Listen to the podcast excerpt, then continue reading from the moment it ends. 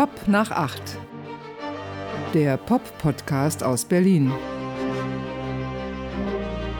Ja, hallo. Hallo, ich grüße dich.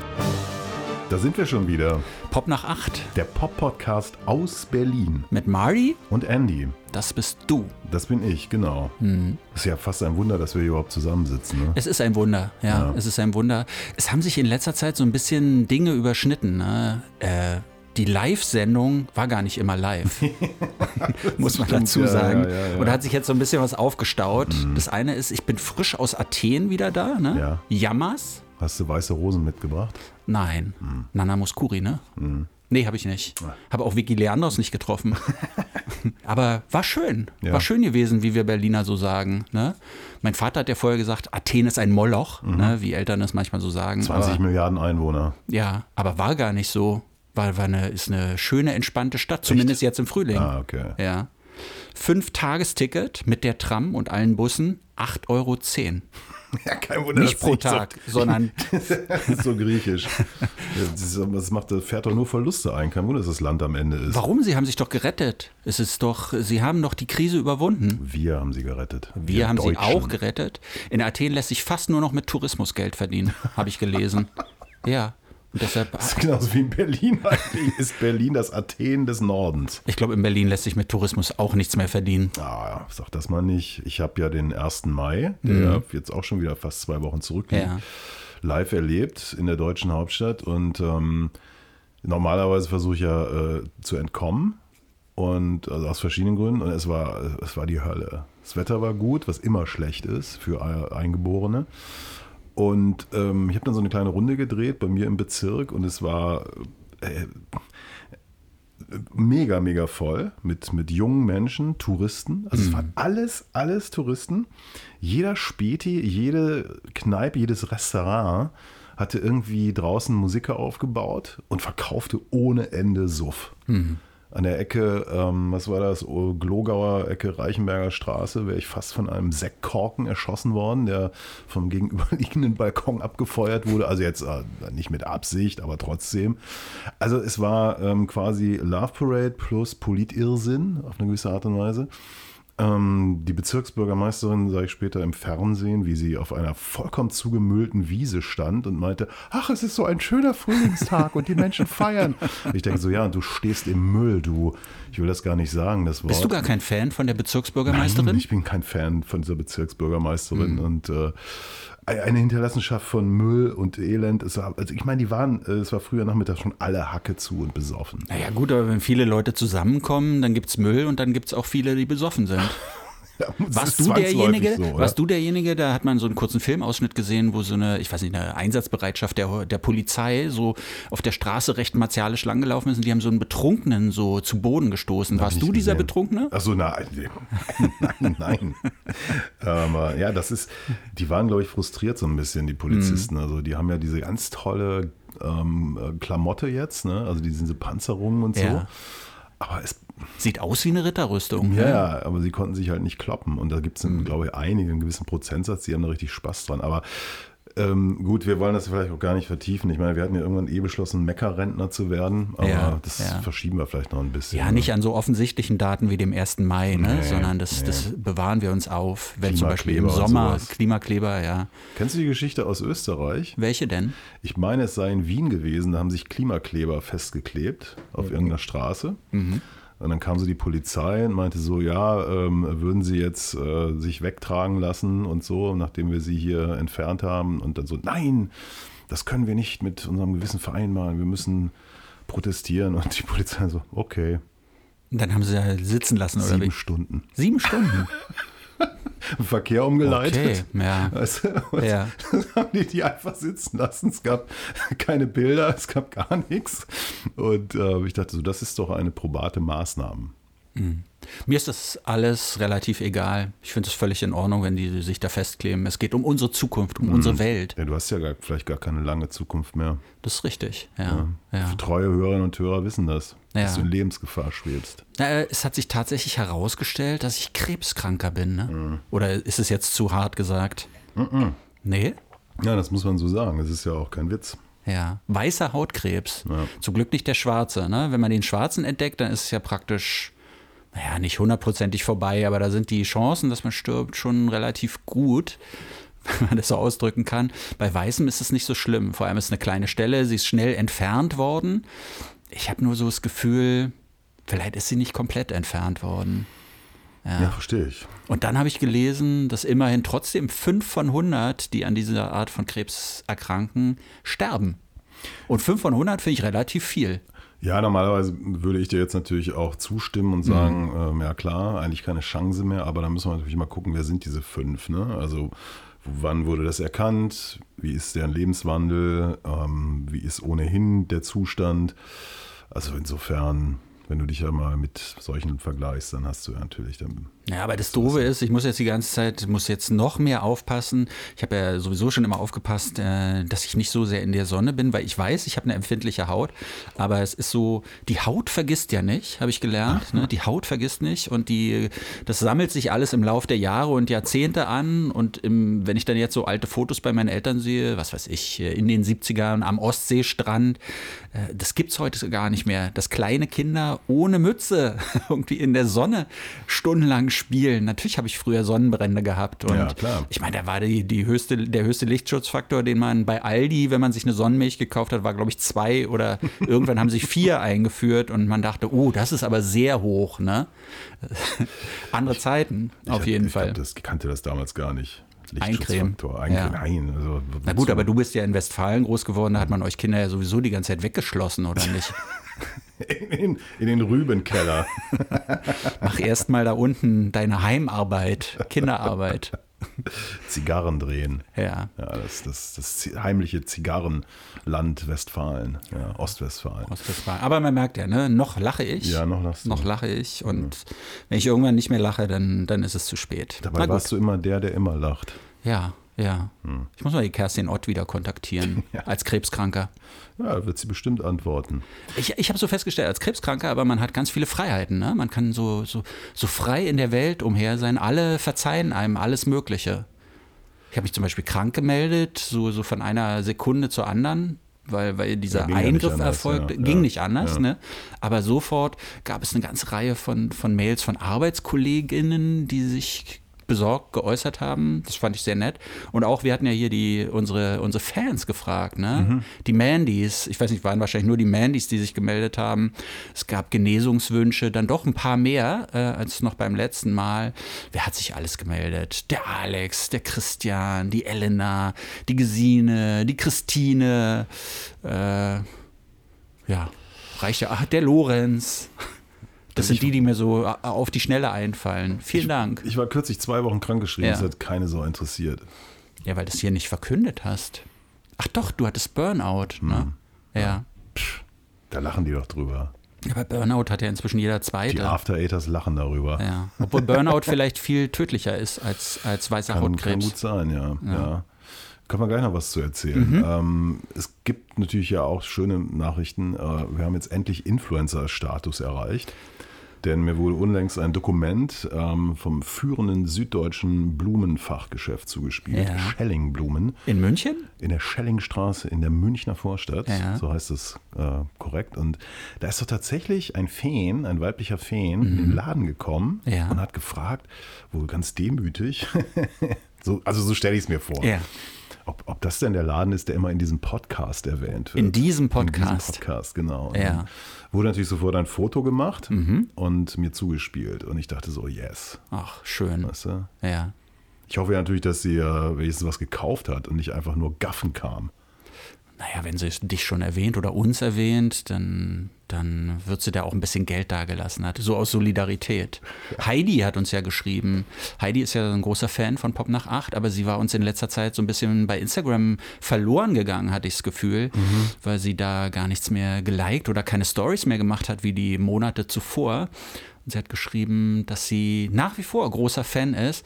Sie hatte nur ein bisschen Anfeindungen bekommen.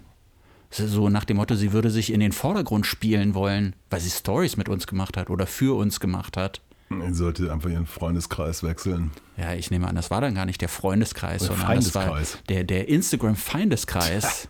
Ja. Heidi, halte durch. Ja. Die Stories sind nämlich toll. Ja, und wir sind Fan von Heidi. Ja. Ach, genau. Ja. Ja, dann läuft ja jetzt schon eine wichtige Kampagne bei Social Media, nämlich der Deutsche Podcastpreis. Genau, ja. Und zwar ist da tatsächlich doch das Publikumsvoting schon gestartet. Mhm. Ich habe das natürlich wieder alles völlig falsch interpretiert. Ich dachte, es geht erst im Juni so richtig los. Nee, ne? 1. Mai ging es los. Genau, das war das Publikumsvoting. Und es haben auch schon viele Leute für uns abgestimmt, tatsächlich. Ja, auf weltweit. Der Seite des Deutschen Podcastpreises. Genau. Mhm. Aber es ist ja ein Wahnsinn, ne? Wenn man sich das anguckt, wie viele Podcasts das da eigentlich sind. Kompletter Wahnsinn. Allein in dieser Kategorie Lifestyle, man musste sich ja da für eine dieser Kategorien entscheiden, ne? Beim Publikumsvoting. Wissen, Lifestyle, Comedy und ich glaube Politik oder sowas war da noch irgendwie. Und was uns noch am ehesten so getroffen hat, war, glaube ich, Lifestyle. Aber das sind allein in der Rubrik fast 200 Podcasts, die da zur Wahl stehen. Und unter anderem auch so eine Podcasts wie Kaulitz-Hills. Ne? Ja, und man muss ja erstmal sagen, ich weiß nicht, wie viel 10.000 Fans die so haben, wie viel Kaulquappen, deren Fans heißen ja Kaulquappen. Ne? Da müssen die nur wahrscheinlich nur einmal sagen, stimmt für uns ab. Ja, und sofort haben die, keine Ahnung, 20.000 Likes da eingesammelt. Wie sollen wir das... Wir haben ja nicht mal 20.000 Fans pro Stunde, pro Episode. Nee. Was ein bisschen blöd ist, also ich habe mir dann diese Website natürlich auch angeguckt und das ist ja dann auch noch alphabetisch irgendwie geordnet ist und Pop nach 8 ist sozusagen im letzten Fünftel erst zu finden, aber ich habe natürlich geschickterweise in meiner Social-Media-Kampagne den direkten Link gepostet. Du bist ja doch gar kein Analog-San, du bist ja ein Digitalprofi. Aber ich habe das dann erst gemerkt, als ich es hingestellt habe. Ja, das ist schon interessant, du hast die Konkurrenz genannt, da sind ja auch Leute wie Anke Engelke mit unterwegs und ich bin gespannt. Also einer schrieb mir über Social Media, was kümmert euch das überhaupt? So nach dem Motto, ihr seid doch die Eiche, der es egal sein kann, ob sich das Borstenvieh des Kulturbetriebes an euch reibt oder nicht. Fand ich sehr schön. Also merkt man so, da hat uns auch jemand verstanden auf der einen Seite. Und du fühlst dich gesehen, schön. Und viel wichtiger sei doch der Gewinn des Berliner Podcastpreises. Kennst du den? Von dem ich noch nie gehört habe. Ja, es scheint es zu geben. Mhm. Auf jeden Fall hat den wohl mal Bettina Rust gewonnen oder sie wurde dazu irgendwie mal befragt. Und die sagte, dass sie mit ihrem Podcast also auch Geld macht. Und davon leben kann, anders als bei ihrer Arbeit für den öffentlich-rechtlichen Rundfunk. Davon können sie nicht leben? Kann sie nicht leben, ne. Ja, weil sie zu selten on air ist, oder nicht? Ja, die macht eine Sendung in der Woche. Ja, aber was denkt sie, dass sie dafür 100.000 bekommt, oder wie? Ich kenne ja die Preise. Sie ist doch nicht die Intendantin, sie ist einfach nur eine, wie sagt man, eine Fachkraft. Übrigens, wo wir schon mal vom öffentlich-rechtlichen Rundfunk und in dem Fall natürlich dann dem RBB reden, nochmal kurz 1. Mai. Es gab so eine Sonderberichterstattung zum 1. Mai. Das war das Schlimmste, was ich jemals überhaupt im Fernsehen gesehen habe. Wo ich so dachte, ist das jetzt die Zukunft? Also junge Menschen, richtig junge Menschen, die mich dauernd duzten, auf ihr Handy guckten, weil bei Insta ein Live-Chat lief. Der Moderator guckte die ganze Zeit auf sein Handy. Der stand vor allem so vor so einem Greenscreen. Das habe ich nicht verstanden. Das war halt, das Bild war gesplittet. Links der Greenscreen, vor dem der Heini stand und rechts die Live-Berichterstattung, die ausschließlich per iPhone passierte. Ja. Also sprich auch digitale Aussetzer, weil wenn da so ein paar Leute zusammenkommen, ist halt das Netz auch nicht mehr so gut. Und der Typ hatte null Ahnung, erzählt die ganze Zeit Blödsinn und wurde dann auch korrigiert über Insta, dass er sagt, die Demonstration ist aufgelöst worden. Und ich dachte nur so, nein, die Demonstrationsleitung hat die Demo für beendet erklärt. Das ist was ganz anderes. Ja. Und so ging das die ganze Zeit. Und ich dachte nur so, das ist jetzt der Step Forward oder ist das Ergebnis einer rigiden Sparpolitik, dass die Auszubildenden und Leute, die sie vielleicht gerade auf der Straße getroffen haben, jetzt Sendung machen müssen oder dürfen? Irre. Früher war der 1. Mai oder auch der 30. April, das waren so die wichtigsten Tage im Leben eines RBB-Angestellten. Ne? Das war ja so Großkampftag, könnte man sagen. Schon Wochen vorher wurde mitgespielt bei diesem Spiel. Ne? Sie gegenseitig so hochschaukeln. Wie viel Gewalt wird es diesmal geben? Was für Sachbeschädigungen? Wo wird die Demo langziehen? Wie viel verletzte Polizisten? Also so richtig so eine Erwartungshaltung wurde da geschürt. Und dann ging es los, aber da wurden dann auch wirklich die erfahrenen, die gestandenen Reporter dahin geschickt. Legendäre Szenen. Es wurde ja auch mal ein den RBB-Übertragungswagen angegriffen, so vor 20 Jahren oder so, wann das war. Und diesmal scheint ja so nach dem Motto verfahren worden zu sein, lass doch mal die jungen Leute ran, ne? Weil das ist ja eher eine junge Veranstaltung, diese Demo, wobei ich mir da nicht so sicher wäre, schwarzer Block und so, ist das wirklich eine junge Veranstaltung? Aber lass doch mal die Jungen ran. Mir hat sich überhaupt nicht erschlossen, warum der hat ja nicht nur dich geduzt, der hat ja auch mich geduzt, der hat nämlich alle geduzt, der Moderator. Warum hat er das gemacht? Vor allen Dingen auch mit so einer extremen Geilheit darauf, dass nun endlich was passiert. So ständig gefragt, ob nicht doch irgendwo vielleicht jemand mal irgendwie... Aber dann hat er gleichzeitig immer, ich meine, da war es ja noch hell, als er immer moderiert hat und hat immer gesagt, es ist ruhig geblieben, schön, es ist ruhig geblieben, sehr schön, dass es ruhig geblieben ist, sehr schön. Das war so eine komische Bewertung, so ich weiß nicht, als Journalist, als Moderator, man versucht doch da so neutral wie möglich zu sein und nicht immer diesen Gefühlsaspekt zu betonen. Zum Glück gibt es ja uns als Korrektiv zu diesem, zum Beispiel auch RBB. Ja, und du hast zwar gesagt, wir sollen unsere Fans bloß nicht nerven, aber wir müssen es natürlich sagen, Leute, geht auf diese Webseite vom Deutschen Podcastpreis. Ja. Lifestyle und dann gleich, man kann gleich auf P drücken, dann ist man gleich da. P wie Pop nach 8 oder was? Genau, und ich glaube, auf P sind auch nur 4 weitere Bewerber. Ja. Und dann voten. Fun Fact, man kann, wenn man diverse Endgeräte hat, auch mehrfach voten. Ah.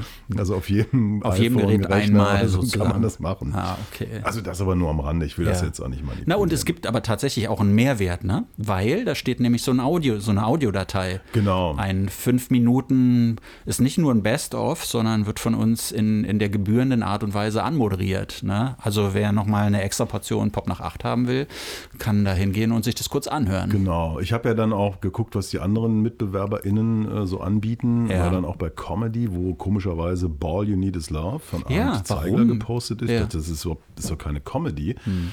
Und der hat dann als Audiobeispiel wirklich nur so einen Ausschnitt aus seinem Podcast mit Jürgen Klopp gemacht. Ja. Ich denke, etwas einfallslos. Ich fand die beiden Folgen zwar toll, aber naja. Und das ist natürlich auch einer, der hat irgendwie eine Radiosendung bei Radio Bremen, hat eine Fernsehsendung beim WDR. Der muss ja auch nur einmal sagen. Einmal sagen, macht er. Ich habe da so einen Podcast und bang, schon klingelt's. Kalk und Welk habe ich reingehört. Es war total schlecht. Ja. Also ich irgendwie dachte so, ne. Aber es spielt keine Rolle. Nee. Das... dieses Konzept, aber wir hoffen ja auch immer noch auf den zweiten Teil dieses deutschen Podcastpreises, ne, unter Umständen. Na, das ist ja eine Jury. Ah. Und da musste man sich für 2 von, ich glaube, 6 Kategorien entscheiden. Und wir sind bei Best Independent Podcast sind wir im Rennen und Best Newcomer, weil wir im letzten Jahr angefangen haben. Da haben sie uns angenommen, oder was? Da haben sie uns angenommen. Ah, okay. Ja, und da laufen wir. Ich nehme an, dass die Jury ich weiß nicht, ob die sich alles anhören, die werden sich das irgendwie aufteilen, denke ich mal, und dann so Punkte vergeben, denke ich. Und naja, ich weiß nicht, Best Newcomer, ich weiß nicht, wer im letzten Jahr alles neu angefangen hat. Ist natürlich schwierig, ne, Leute, die im biblischen Alter wie wir sind, als Newcomer zu bezeichnen, aber wenn es so ist, ist es halt so. Ja. Naja, wir müssen uns diversifizieren. Du hast ja auch endlich Kontakt zur großen Industrie bekommen, ne? Ich war im Universal-Gebäude, mal wieder, muss man dazu sagen. Und der prachtvolles Gebäude. Prachtvolles Gebäude, naja. Wunderschön. Ist gar nicht so prachtvoll, da werde ich gleich was zu erzählen. Ne? Aber Thomas ist großer Fan von Pop nach 8 und ein anderer Fan, Christian aus meinem Schwimmverein, hat diesen Kontakt so vermittelt und meinte, hey, sprich doch mal mit Thomas, der kann bestimmt was für euch tun. Und dann war ich also in dem Universal-Gebäude und wurde nochmal so rumgeführt, so ganz auch in die heiligen Hallen ganz oben, wo Tom Bohne und der oberste Chef irgendwie, wo die sitzen. Und es hat eigentlich, also machen wir es kurz, es hat nichts ergeben. Okay. Ja, weil der Mensch, der für Podcasts zuständig ist, der hat leider im letzten Moment abgesagt, der sollte eigentlich auch dazukommen. Aber immerhin, wir sollen den kontaktieren und sollen mal ein bisschen... ihm vielleicht aufschreiben, was wir uns wünschen würden. Das fand ich ganz interessant. Was wir uns wünschen würden? Ja, von Universal, was wir uns so wünschen würden. Ich war dann so ein bisschen perplex, weil... Ja, du siehst mich auch gerade perplex. Was würde ich mir wünschen? Dass Universal uns unter Vertrag nimmt, und zwar mit einer Laufzeit von mindestens 5 bis 10 Jahren und mit einem Jahressalär von, weiß ich nicht, 100.000 pro Person. Fände ich gut. Das wäre zum Beispiel ganz gut, ja. Das fände ich nicht schlecht. Das würde ich mir wünschen. Und wenn ich noch einen zweiten Wunsch hätte, würde ich mir wünschen, dass jeder von uns 200.000 bekommt. Aber ist das nicht so Management-Sprech? Ja, aber immerhin, es wurde, ich habe eine E-Mail, wo ich hinschreiben darf, ne? Und kann bestimmt auch nochmal einen zweiten Termin vereinbaren und so. Papierkorb@umusik.com. Nee. Info@umusik.com. Nein, es war ein sehr nettes Treffen. Ja. Ich wurde beschenkt. Ne? Ja, ich habe Vinyls bekommen. Ach, welche? Lana Del Rey zum Beispiel. Ja, aber nicht die neue, sondern eine Picture Disc, Chemtrails over, wie heißt es? Ja, genau. Over Laurel Canyon oder Over the Country Club, genau. Ja. Ich dachte zuerst, wäre die neue, ne? Mhm. Did you know there is a tunnel under Ocean Boulevard? Aber nee, ist die andere. Was hast du noch gekriegt? Crow. Oh. Das ist, glaube ich, eine Doppelvinyl. Ja. Das ist bestimmt mal was wert. Eingepackt noch in Zellophan. Toll. Noch bloß eine? Nicht. Nö, die beiden Sachen habe ich bekommen. Nicht so ein Rammstein? Aber es war doch ein nettes Begrüßung. Ich habe mich gefreut. Ja. Begrüßungsgeschenk. Ja. Aber weil du meintest, das Gebäude ist so toll. Ja. Wusstest du, dass die umziehen? Nee. Nächstes Jahr, 2024. Echt? Wohin? Ja, ziehen ungefähr 1-2 Kilometer weiter die Spree, weiß nicht, abwärts oder aufwärts, Richtung da, wo das Kraftwerk mit dem Tresorclub ist. Da Ecke. Ah, okay, also dann Köpenicker Mitte. Ecke, ja. Michael-Kirchstraße. Ja. Michael-Kirchstraße 22. Warum? Die kriegen ein ganz neues Gebäude. Das alte Gebäude soll schon ein bisschen runtergerockt sein. Und auch der WLAN-Empfang im Gebäude ist schlecht, wurde mir gesagt. Mauern zu dick sind. Ja, weiß nicht, offensichtlich. Also ich meine, es gibt ja immer so Verstärker und sowas. Aber, ja, aber es ist so ein altes Speichergebäude. Es sind gigantische Mauern und Decken. Ja. Ich wusste nicht, dass sie das gemietet haben. Das ist gar nicht ihr eigenes. Mhm. Und das neue. Da rein? Können wir da reinziehen? Wir könnten wahrscheinlich, es sind ja, glaube ich, 7 oder 8 Etagen, ne? So ein riesiges Gebäude direkt an der Spree. Mir würde schon unten das Café reichen und die erste Etage. Ich will ganz oben wohnen. Du willst ganz oben, neben Tom Bohne. Ich möchte niemanden mehr über mir laufen haben. Ja. Das wäre doch noch ein Wunsch an Universal. Dass wir das alte Gebäude bekommen können, die oberste Etage plus, Café, da ist ja noch ein Dach darüber, ne? Also ja, das meine ich ja. Aber es ist ein Dach oben und darunter ist noch die Chefetage. Also du kannst mit einem Fahrstuhl in die Chefetage fahren und dann, um aufs Dach, so richtig aufs Dach zu kommen, musst du noch eine Treppe hochgehen. Ich war schon mal auf dem Dach, weil ich habe vor vielen Jahren dort Terry Callier mal interviewt und auf dem Dach wurden dann professionell Fotos gemacht. Das war für eine Specs-Geschichte, die ich geschrieben habe. Also ich weiß, wie es sich anfühlt. Als ich da gerade da war, es war auch wieder so eine typische, ich war ein paar Minuten zu früh und stand dann noch an der Spree und da war so ein Typ, so ein bisschen so ein Drangsal-Typ, aber in seiner Post-Punk-Wave-Phase, der da gerade so ein Video geschossen hat. Oh. Also er praktisch, wie sagt man dazu, wie hat man früher gesagt, wenn die nicht live gesungen haben?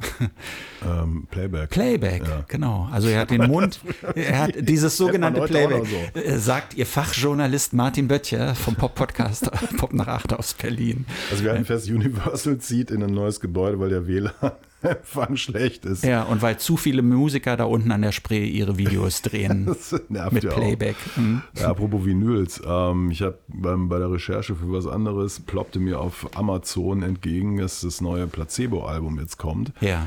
Die Vinyl-Version 51 Euro bei Amazon. Oh. 51 Euro. 51 Euro? Macke. Geht das alles direkt in die Tasche von Brian Molko? Ich habe keine Ahnung. Ich habe die Tage mit meinem Plattenhändler gesprochen und er sagte, das ist kurz davor, alles zu implodieren, weil die Lager sind voll. Also er sieht das ja immer bei die Zahlen, wenn er bei den Vertrieben guckt, was ist da jetzt noch vorrätig. Und er sagte dann Bestellvolumen gerade 0. Ah. Also da liegen Tausende von Platten rum, also vielleicht nicht unbedingt von Depeche Mode, die sind alle sofort verkauft gewesen, weil das niemand mehr kauft. Das ist alles so teuer geworden. Ja. er meinte, er war beim Yola Tango Konzert, Merch, und das ist ja immer schön, weil da kannst du dann ja auch die Sachen immer gut kaufen, wenn du was haben möchtest. Und er meinte, die haben da irgendwie 45 € für eine Doppel-LP verlangt. Er sagt, beim Merch, bei einem Konzert, kompletter Irrsinn. Ich war jetzt die Tage bei Nick Waterhouse bei so einem super Showcase-Konzert im Privatclub. Also hattest du angekündigt, ja. 200 Leute und ich meine, das war natürlich perfekt, weißt du, sitzt am Tresen, als älterer Mensch sitzt du dann schön und da spielt dann die Band und das, so gehört sich das für diese Musik, fand ich. Und er hat seine Platte dann für 25 verkauft.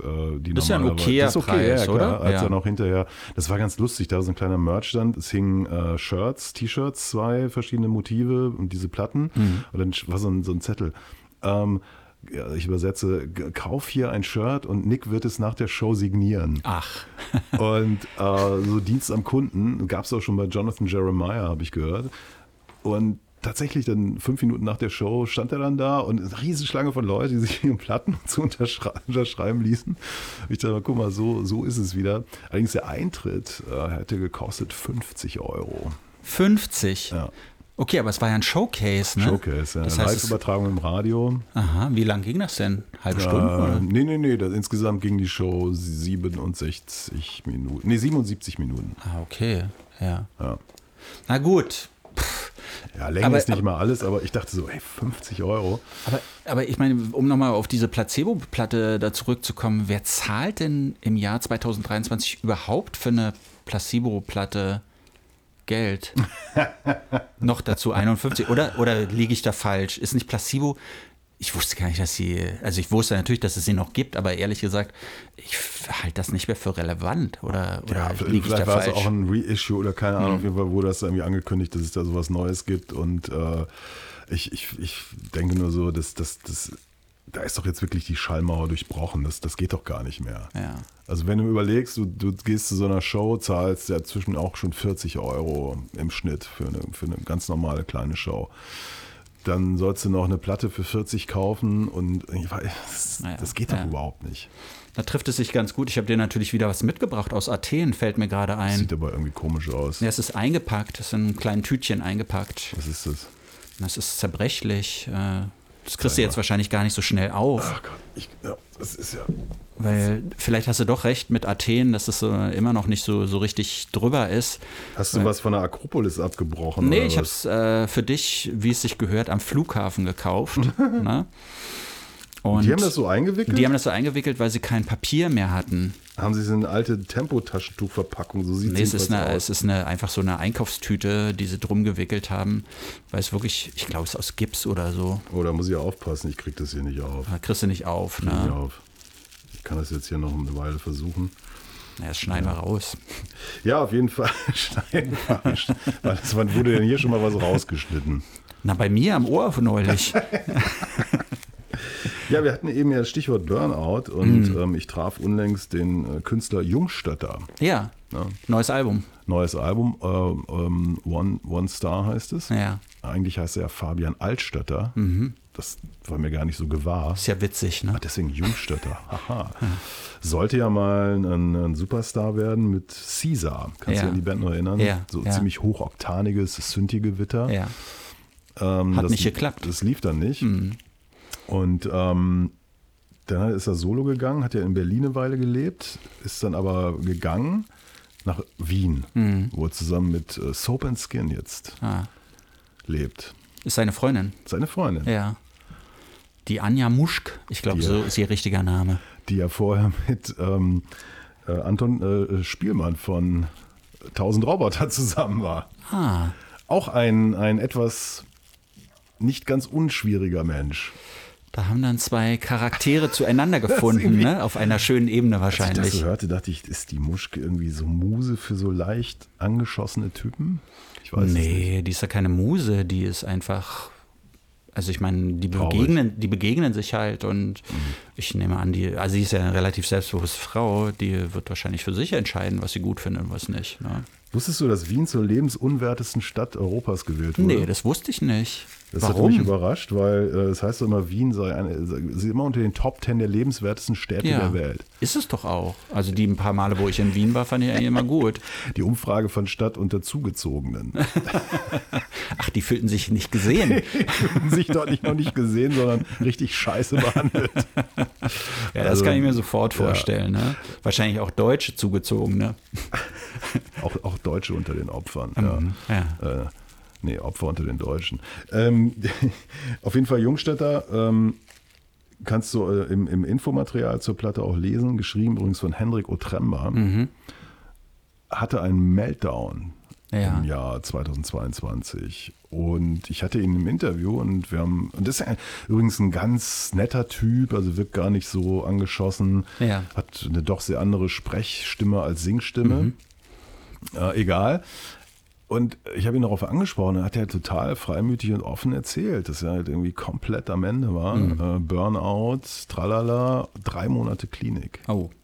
Ah. Also so hart. Nicht Tagesklinik, sondern so richtig. Ja, so richtig. War ein Live-Gespräch und das ist ja so ein Ding, ne? Ich krieg das hier nicht auf. Du kriegst es nicht auf, gib's mir nochmal. Ja. Wir rascheln hier die ganze Zeit damit. Und das fand ich irgendwie sehr stark, dass er das so einfach so geäußert hat. Und was ich auch interessant fand, meinte er so, ja, diese Mental Health Geschichte ist ja mittlerweile fast schon so, dass das irgendwie dazugehöre. Er meint aber zur Erzählung oder das haben wir doch, aber das hast du doch gesagt neulich schon mal hier. Unique Selling Point, haben wir da hier schon mal drüber gesprochen? Ich weiß länger, ausführlich sogar. Und, das fand ich ganz interessant, dass er auch sagte, irgendwie, er möchte dazu beitragen, dass solche Sachen eben auch normaler verhandelt werden können. Ja? Aber es störe ihn schon, dass mittlerweile ja fast bei jedem Produkt die Mental Health-Geschichte miterzählt werden muss. Und das fand er bedenklich, weil er dann auch das Gefühl hatte, dass das dann so, ne?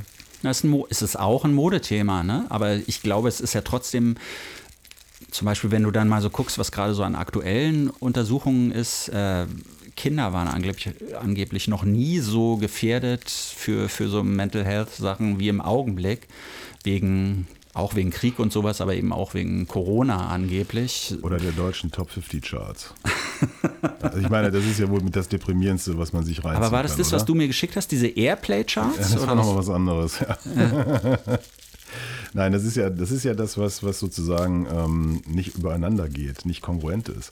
In den Streaming-Charts und so, da ist ja wahnsinnig viel Deutsches. Ja. Also unendlich traurige Mädchen und Jungs, die auf so diesen immer gleichen Reggaeton-Beats ihre Depressionen äußern. Es ist soweit. Ich habe es mit Hilfe meines Schlüssels aufbekommen. Gebe ich dir ganz kurz. Was ist denn das? Also, guck mal, es ist... Oh, das ist Greek Buzuki steht unten drunter. Ich kenne den Künstler gar nicht, Greek Buzuki. Es ist wahrscheinlich so eine Art Symbolbild, ne? Ein alter Mann, der an der Buzuka, ne? Ja. So sitzt. Das war das Einzige, was so ein bisschen so Musikthema, so Musikbezug hatte. Ja, wahrscheinlich. Ist ein Magnet eigentlich hinten dran? Ja, genau, ne? Genau, ja, kannst du dir wieder... Neben den Fuerteventura-Magneten, den ich dir mal mitgebracht habe. Fuerteventura heißt ja übrigens schlechte Gesundheit. Ach so. Ja, Fuerte schlecht, Ventura Gesundheit. Es bezieht sich auf Mental Health.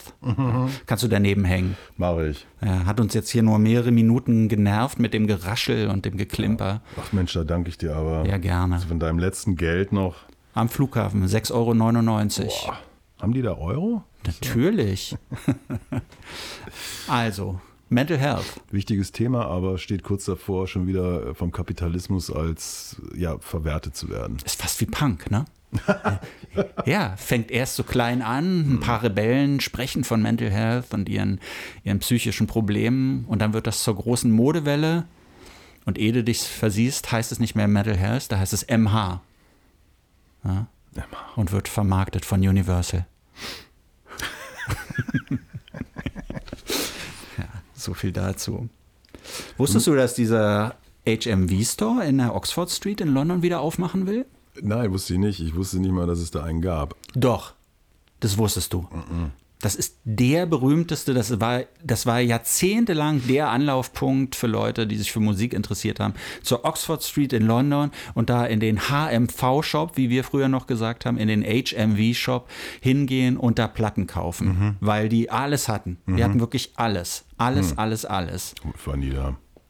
War nie da? Nee, bin immer in Black Market gegangen, Honest John's Records und so. Ich habe immer. Aber ganz früher gab es doch Honest John's zum Beispiel gar nicht in den 80ern. In den 80ern war ich ja noch nicht in London. Wirklich nicht? Da wusste ich ja gar nicht, wie man da hinkommt. Für mich war das ein super Anlaufpunkt. Erstmal HMV.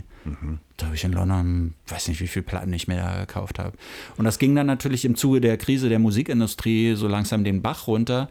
Und HMV, vorher wahrscheinlich so eine Lizenz zum Gelddrucken, hat dann irgendwann entschieden, diesen Shop zuzumachen. Und der war jetzt an dieser Stelle, an dieser legendären Stelle da, 363 Oxford Street, war er jetzt eine ganze Zeit lang nicht. Und jetzt machen sie ihn genau an der gleichen Stelle wieder auf. Was war drin?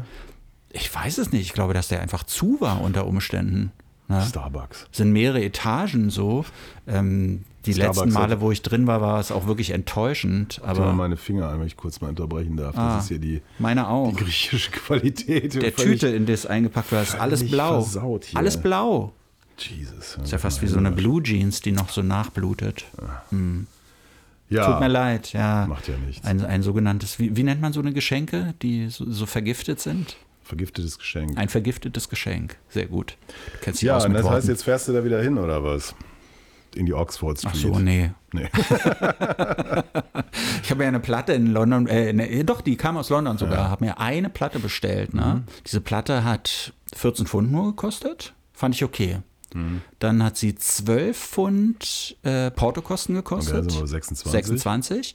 Und dann hat sie aber noch 1,06 € Gebühren gekostet. Aber weil die Post das ausgelegt hat oder das alles für einen abwickelt, kriegt die Post dann noch 6 €. Und am meisten habe ich mich tatsächlich geärgert über diese 6 € für die Post. Ich bin echt ein Mecker-Opa inzwischen geworden. Ja, zu Recht. Ja. Aber findest du nicht komisch? Warum muss man denn überhaupt?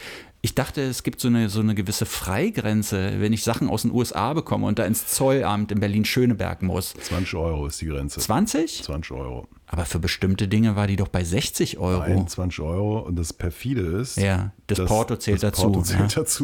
Für kompletten, das finde ich wie ich. Dafür müsste man eigentlich auf die Barrikaden gehen. Ja. Was anzünden, so wie in Frankreich. Ja, genau. Ja. Das ist eine unfassbare Sauerei. Ja. Menschen anzünden oder auch Häuser, Autos, egal. Hauptsache was anzünden, ne? Zerstören. Ja, aber diese HMV-Geschichte ist nicht uninteressant. Ich habe das nämlich erlebt, dass Ende der 90er Harlem aufgewertet wurde damals. Ne? Das war so die Zeit, als plötzlich Bill Clinton irgendwo mitten in Harlem so ein Büro eröffnete und Pipapo und ich meine, es war sogar auf der 125. Straße eröffnete ein HMV-Store. Riesending natürlich. Ja. Zur Eröffnung war Kelis da und signierte, Riesenschlange. Und ein Jahr später war er weg. Ach, einfach so? Ja. Also es war die große Verwunderung, dass sie da so ein Ding überhaupt hinstellen, weil die Krise war ja genau in dieser Zeit, schlug die ja richtig zu, Anfang der Nuller dann und so. Und in der Folge dann machte in Manhattan ein Laden nach dem anderen dicht. Also der Virgin Store am Broadway. Tower Records. Und ich weiß gar nicht, ob die jemals wieder gekommen sind. Ich glaube es aber nicht. Für mich, selbst wenn ich da gar nicht so viel gekauft habe, waren es immer so ganz wichtige Anlaufpunkte. Weißt du, du hattest so ein Ziel. Heute gehe ich mal in den Tower Records Store am Broadway zum Beispiel. Und dann gehst du da halt hin und bist da erstmal 1-2 Stunden, guckst dir alles an, stellst du fest, was wird da promoted, was sind da für Leute, ist alles so ganz interessant. Und dann kaufst du dir vielleicht eine Platte oder eine CD oder auch nicht. Und dann gehst du wieder, aber dann bist du irgendwie da, wo Plattenläden waren oder sind, ist meist drumherum eine ganz interessante, so ein interessantes Viertel. So war das früher für mich immer. Ich bin ja mal monatelang durch die USA gereist, so von Stadt zu Stadt, mit so einem Busticket, mit einem Greyhound-Ticket. Und in jeder Stadt habe ich mir dann, damals gab es noch die gelben Seiten, da gab es das Internet noch nicht, habe ich mir die Plattenläden rausgesucht und habe die alle abgeklappert. So Second-Hand-Läden auch, ne? Bin immer in die interessantesten Viertel gekommen und hatte was zu tun, hatte ein Ziel, eine Anlaufstelle und habe unglaublich viele Platten, Vinyl gekauft auch. Ja, ne? Klar, New York, Museum of Modern Art, hey, wozu? Ja. Man muss so erstmal zu, was weiß ich, Records irgendwo in Brooklyn. Gibt es denn in Manhattan überhaupt noch einen Plattenladen? A1 Records, wir hatten, glaube ich, schon mal drüber gesprochen, eventuell. Ich glaube, A1 gibt es noch, muss aber damit zusammenhängen, dass das Gebäude dem Typen gehört oder zumindest das Ding, wo der Laden drin ist. Ich kann es nicht sagen, ich weiß nur, dass die paar Läden, die ich noch kannte, die sind irgendwie alle erstmal nach Brooklyn und ich weiß nicht, da scheint sich da noch wieder was Neues entwickelt zu haben. Diese ganzen Indie-Läden, ne? wo auch die Indie-Labels so mit diesen obskuren Sachen und Wiederveröffentlichungen und sowas, das gibt es, glaube ich, alles nicht mehr in Manhattan, weil da so ein unglaublicher Mietenirrsinn stattgefunden hat. Natürlich. Genau wie in Berlin eigentlich, ne? Es gibt in Berlin, glaube ich, Dutzende von Plattenläden nach wie vor. Ja, ne? Ich frage mich immer, wie die das machen, wie die über die Runden kommen. Ich kaufe ja keine Platten mehr. Mhm. Wir müssen noch einen kurzen Nachschlag zur Episode 67 nachliefern. Ja. Da haben wir uns im Klassikeralbum mit Black Sabbath, mit dem Paranoid-Album von 1970 befasst. Und ich war hellauf begeistert, um es mal kurz so zu sagen, dass gerade die Proben für ein Black Sabbath Musical on the way sind, beziehungsweise ein Ballett, wird in Birmingham stattfinden. Am 23. September 2023 müssen wir uns mal vormerken. Ein Ballett zu Black Sabbath. Mit Ozzy oder ohne? Egal eigentlich, ne? Ozzy geht auf die Bühne und schlägt lang hin. Das ist sein Beitrag. Einfach genau. So. Ja. Keiner hebt ihn auf. Ozzy im Tütü. Aber wer kommt auf die Idee, ein Ballett zu Black Sabbath zu machen? Ja, das können eigentlich nur die Engländer sein, oder? Ja, furchtbar. Gut. Kultstatus, gut. Worüber wollen wir noch so reden? Was ich interessant finde, ist... Sting ist ja nun jemand, der ja auch schon mehrfach erwähnt wurde und der Welt ja schon viel Schaden zugefügt hat. Das kann man so sagen. Und jetzt wird es richtig unmenschlich, weil es gibt diese Nachricht, dass Sting in einem Gefängnis in Neapel singen und spielen möchte. Für die Gefangenen. Die Armen. Aber das müssen ja wirklich die Mörder und Vergewaltiger sein, Mafia, oder? Mafia-Bosse sitzen da, glaube ich, auch. Ah, ja. Von der Ndrangheta. Ja. Und ich meine, stell dir vor, dass irgendwie bist du aus welchen Gründen auch immer in diesem Knast gelandet. Vielleicht hast du auch was ganz Schlimmes getan, dann könnte man ja, aber ich bin ja auch entschiedener Gegner von Folter. Und man könnte sagen, ja, aber das fällt doch wirklich unter die UN-Menschenrechtscharta, oder nicht? Sting im Gefängnis. Und dann auch irgendwie wird er eine Gitarre spielen, die von den einigen Gefangenen gebaut wurde. Ja. Und zwar, jetzt wird es dann wieder richtig krass, aus Holz, das von einem Boot stammt, auf dem Migranten übers Mittelmeer geflohen sind. Ah, da kommt der Menschenrechtsaspekt. Sting ist doch berühmt für seine Menschenliebe, seine Nächstenliebe. Kommt da wieder mit ins Spiel. Ich meine, meinst du, die zahlen ihm was dafür? Weil er macht ja eigentlich nichts umsonst, ne? Ich vermute, dass er diese Gitarre erstmal mitnimmt und dann versteigert angeblich, um Gutes damit zu tun. Ja, und dann wird er sich wieder was Schönes kaufen. Ich meine, er muss ja seine Einnahmenverluste muss er ausgleichen, weil er doch nicht mehr bei den Oligarchen spielt. Ja, ne? Ja, irgendwie, klar. Der arme Kerl. Ach, mich fuckt das alles so ab. Aber Sting ist wirklich, also ist ein dankbares Objekt, um sich daran zu reiben, finde ich. Ja. Künstliche Intelligenz ist ja das Thema, was uns nicht loslässt, was mir echt schon langsam auf die Nerven geht, weil es gibt ja eh kaum Intelligenz und ob es da noch künstliche gibt, ist mir eigentlich völlig egal, weil die wird genauso viel dummes Zeug anrichten wie alle anderen, nicht den Intelligenten, wie auch immer. Da gibt es ja unfassbare Debatten und ich denke mir so, ja, glaubt ihr denn, dass alle total doof sind? Also dass Menschen irgendwie tatsächlich so KI-gemachte Mischungen aus Drake und Weekend nicht erkennen. Also diese ganzen Geschichten. Und dann haben wir dann so Avantgardistinnen wie Grimes, die ja schon so Avantgarde war, dass sie Elon Musk mal geheiratet hat.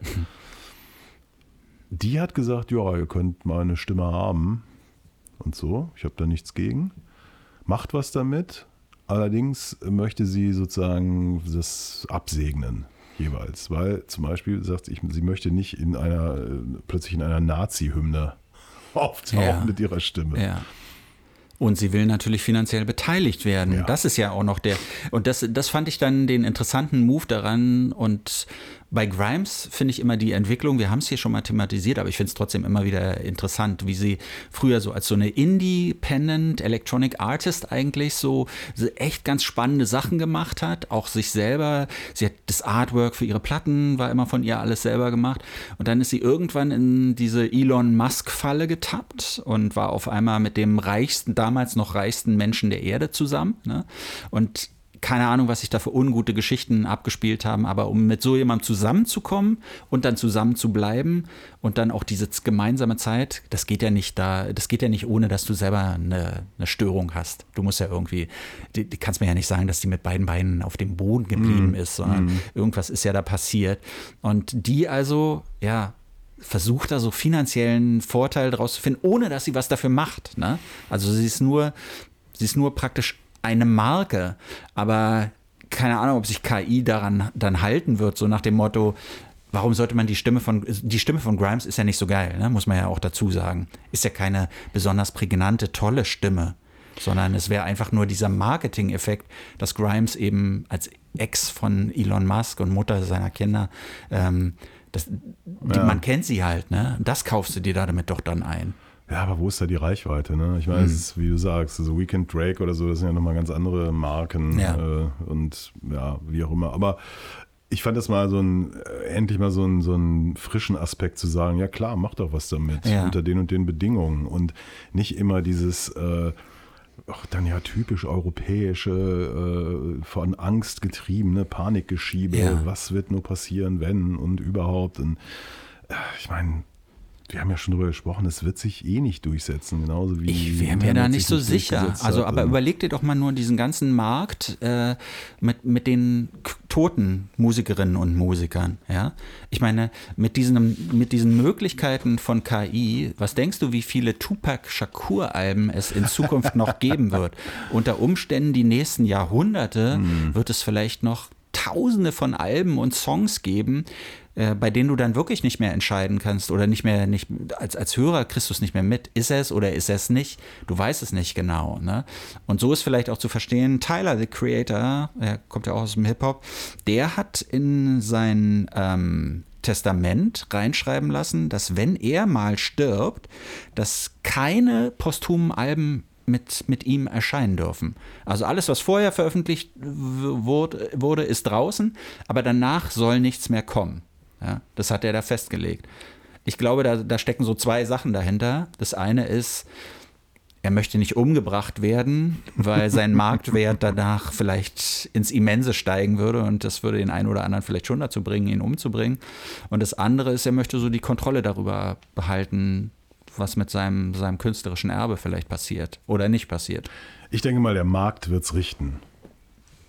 Also ich als Wirtschaftsliberaler Du bist doch ein Juli. Das hat er schon mal. Du bist doch ein Juli. Du bist ja ein Jungliberaler. Ja, also ich weiß nicht. Das ist, wenn die Leute das wollen, dann sollen es doch kaufen oder wie auch immer. Ist mir völlig egal. Also ich muss auch sagen, dass fast täglich mir um die Ohren fliegt, wer jetzt wieder wo irgendwas neu auflegt oder neu macht und oder es gibt Musik, die erinnert an und überhaupt und es ist alles so entsetzlich öde geworden, dass ich einfach denke, dieses ganze Geschehen in der Popmusik, das wird irgendwann einen radikalen Bruch erleben. Es werden plötzlich ganz komische Sachen passieren, von denen wir noch gar nichts wissen. Und du hast eben diese deutschen Radio-Playlist-Charts angesprochen, Anfang Mai, Platz 1, Ed Sheeran, oh Wunder und so weiter. Und dann guckst du dir das an und ich bin zufällig über so ein Reel von einem Typen gestoßen, der gesagt, er ist totaler Fan des öffentlich-rechtlichen Rundfunks, ein junger Typ, aber es würde ihn nerven, dass die Musik so schlecht ist, die gespielt wird. Ja. Und er fordert einen Musikkanal, ein öffentlich-rechtliches Musikradio, was Nischen Platz bietet, was interessante Musik bietet und so weiter. Und ich dachte, ach, guck mal an. Ja. Junger Typ, weit von uns Meckerrentnern entfernt. Und wer weiß, vielleicht gibt es da irgendwie eine Entwicklung. Ich glaube ehrlich gesagt nicht mehr dran. Nee, ich glaube da wirklich nicht mehr dran. Ich glaube, dazu bräuchte es Mut und Entschlossenheit und sehe ich irgendwie im Öffentlich-Rechtlichen im Augenblick nicht. Keine Ahnung. Ach. Ja. Ganz kurzer Nachklapp zur letzten Folge. Ich fand, wir haben es uns ein bisschen einfach gemacht letzte Woche mit unserem Klassiker-Album. Wir haben nämlich alle Rolling Stones-Alben nach Exile on Main Street besprochen. Ja. Sehr, sehr rasch. Sehr rasch. Wir haben festgestellt, die sind alle scheiße. Ja. Ja. Haben wir es uns ein bisschen einfach gemacht, oder? Ja, muss man differenzieren, weil die haben ja noch vor ein paar Jahren so eine tolle Bluesplatte gemacht. Ja. Produziert von meinem Freund Don Wars, wo sie einfach irgendwie alte Blueskamellen gespielt haben. Fandst du das gut? Ich fand die richtig toll. Echt? Ich fand die blöd. Nee, ich fand die super. Also da dachte ich so, ja, das ist das, was sie können auch. Ne? So, aber ich bin ja auch Blues-Fan. Ich bin ein alter Blueser. Ja, aber dann hör doch lieber die alten Blues-Sachen und hör doch nicht sowas von den Rolling Stones. Okay. Ja. Gut, also ich sag mal, Asche auf unser Haupt. Mhm. Wir machen es jetzt mindestens 4 Wochen nicht mehr, dass wir es uns so leicht machen. Ne? Okay. Und kommen heute zu unserem Klassiker, der so ein bisschen überraschend kommt, oder? Weiß ich nicht. Sind die nicht alle überraschend? Natürlich. Wir sprechen nämlich über ein Album aus dem Jahr 1984.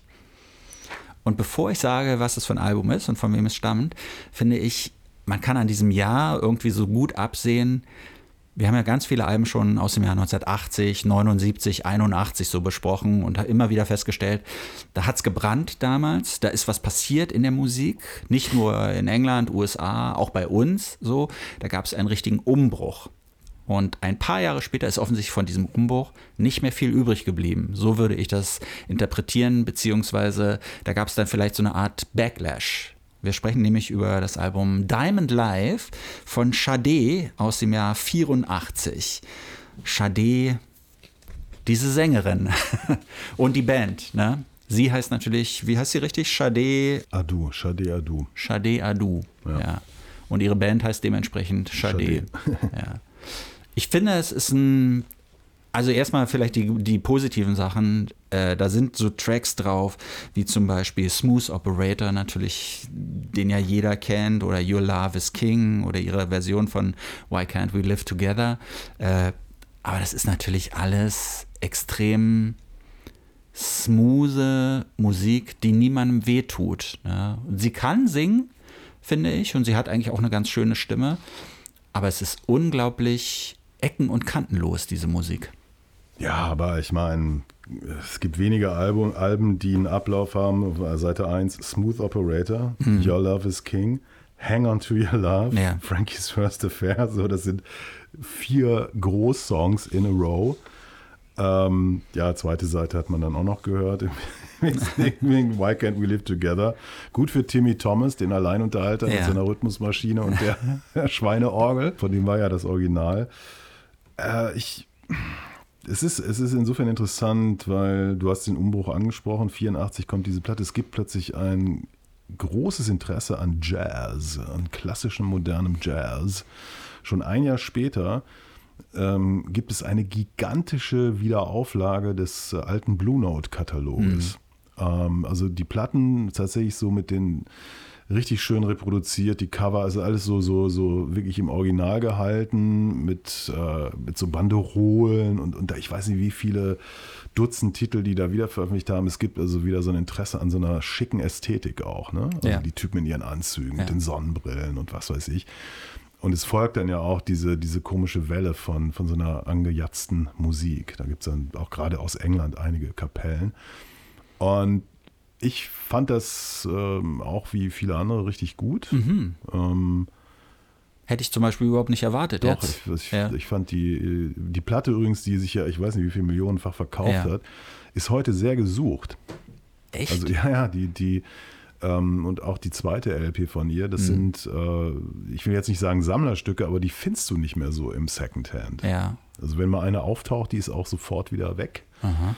Also weiß ich es von meinem Plattenladen. Ich bilde mir ein, dass ich die auf dem Flohmarkt ständig finde oder sehe. Enttäuscht. Ah. Das ist vielleicht ein paar Jahre schon her. Ne? Das ist schon ein paar Jahre her, Und ich habe meine komischerweise auch nicht mehr. Ich habe eben mal geguckt. Was aber nicht so schlimm ist, weil ich hatte nur eine Club-Auflage vom Bertelsmann Buchclub. Die ist nichts mehr wert, kann ich ja gleich sagen. Ich weiß nicht, ob die nichts mehr wert ist, aber das ist natürlich jetzt nicht das Original gewesen. Ich habe die noch irgendwo, diese Originalplatte von damals. Aber die habe sie mir nicht selber gekauft, sondern ich habe sie aus dem Erbe meiner Eltern, glaube ich, übernommen. Man dachte halt, das ist Schrott, weil das, wie du hast recht, die stand überall und immer rum. Mhm. Aber trotzdem, ich hätte sie gerne wieder. Eine tolle Platte, finde ich. Die Songs sind gut, ne? Das sind eigentlich gute Songs. Aber ich finde, die Produktion, die macht mir heutzutage extreme Schwierigkeiten, aber vielleicht auch, weil ich sie so mit diesem seicht, mir kommt es seicht vor, und diese Art und Weise, wie das Saxophon da zum Beispiel eingesetzt wird, dieses Instrument aus der Hölle, wenn man es falsch einsetzt, das kommt mir falsch vor. Es kommt mir an so vielen Ecken falsch vor. Ja, es gab in dieser Zeit eine Saxophoninflation. Ja, aber daraus entstand natürlich auch eine Saxophonphobie, ne, bei anderen Leuten. Ich meine, jedes Haarspray wurde mit einer Saxophon spielenden, gelockten Frau irgendwie beworben, sei es in Werbetrailern oder auf Plakaten oder wie auch immer. Ich meine, es sei 85 gewesen, war da nicht dieses große Konzert in Wembley, dieses...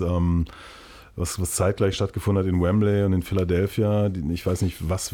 War das Live Aid oder welches? War das Live Aid? Irgendwas sollte mal wieder gerettet werden. Ja.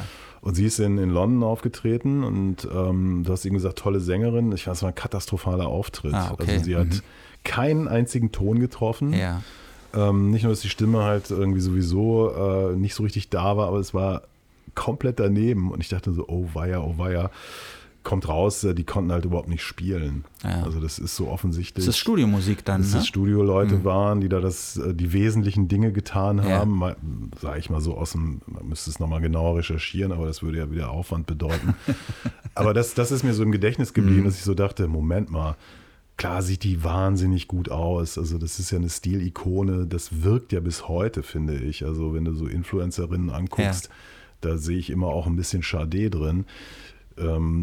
Die ja jetzt auch, glaube ich, wieder zurückgekommen ist. Da gab es noch Konzerte irgendwie, die ist also nicht komplett weg. Ja, das ist ja, wenn man sich diese Karriere dann anguckt, schon, finde ich, erstaunlich, dass da nicht viel mehr eigentlich passiert ist. Ne? Du hast angedeutet, klar, es gab auch Platten noch danach, aber relativ wenig. Ne? Und dann gab's so eine lange Auszeit und ja, sie ist wieder da. Ich könnte mir auch vorstellen, dass diese neuen Songs wahrscheinlich in vielen Playlisten so wieder auftauchen, aber da entsteht gar keine Welle oder keine große, in dem Sinne, es gibt nichts zu berichten in dem Sinne, weil ja auch die Texte oder so, ich weiß gar nicht, um was geht's denn? Also Your Love is King, ja gut, offensichtlich geht's um Liebe, ne? Oder Smooth Operator, so ein erotisch angehauchter Song, so möchte ich es mal vielleicht sagen. Aber es ist auch ein Großsong, der wird ja bis heute gecovert von Leuten. Also aber er wird eben auch bis heute von so furchtbaren Dudelfunkstationen abgefeuert. Ne? Ja. Aber gut, das ist das Schicksal manch guter Songs, dass sie in einem bestimmten Kontext standen und dann aber irgendwie vernichtet wurden. Klar, bei den Streamingdiensten, die hat hunderte von Millionen Streams eingesammelt. Ja, ne? Ich fand es eigentlich... Ich fand's gut, ich find's bis heute gut. Und ich bin mir ziemlich sicher, dass ich mir dieses Album nie wieder in kompletter Länge anhören werde. Ja, obwohl es gar nicht so lang ist ja nicht mal eine Dreiviertelstunde lang. Ne? Also wenn ich es mal irgendwie fände, ich würde es mir wieder komplett anhören. Ich guck mal zu Hause, vielleicht bringe ich dir mal mit, wenn ich sie finde. Übrigens das andere Comeback dieses Jahr aus ist ja Susie and the Banshees, ne? Ja. Sind wieder auf Tournee. Ja. Kommen aber, glaube ich, nicht nach Deutschland. Finde ich aber interessanter als Schade. Ja. Naja. Wichtig ist, liebe Hörerinnen und Hörer, Freundinnen und Freunde, Fans, Mandys und Afteraters von Pop nach 8, votet für uns. Deutscher Pop. Heute werden wir den Deutschen Pop-Podcast-Preis gewinnen. Heißt aber Deutscher Podcast-Preis. Der deutsche Podcast-Preis. Lifestyle anklicken, zu P gehen und klicken. Ja, muss ich nicht anmelden, gar nichts, einfach klicken. Einfach einmal klicken und dann ist gut. Ne? Und weitersagen, die Mutti fragen, ob die auch mal mitklickt und so. Und weil wir das alles miteinander verbinden wollen, nochmal so eine Offensive, es wird nochmal angegriffen, auch diesen Podcast gerne abonnieren, empfehlen, liken, sharen, wie auch immer. Ne? Wir brauchen gerade ein bisschen Unterstützung. Genau. In diesem Sinne, liebe Hörerinnen und Hörer, auf Wiedersehen. Auf Wiedersehen. Das war's schon wieder mit Pop nach 8. Kommentare zur Sendung gerne per Mail an mail@popnach8.berlin oder direkt über die Webseite popnach8.berlin. Noch mehr Ausgaben von Pop nach 8 mit Andreas Müller und Martin Böttcher fast überall da, wo es Podcasts gibt. Please hang up and try again.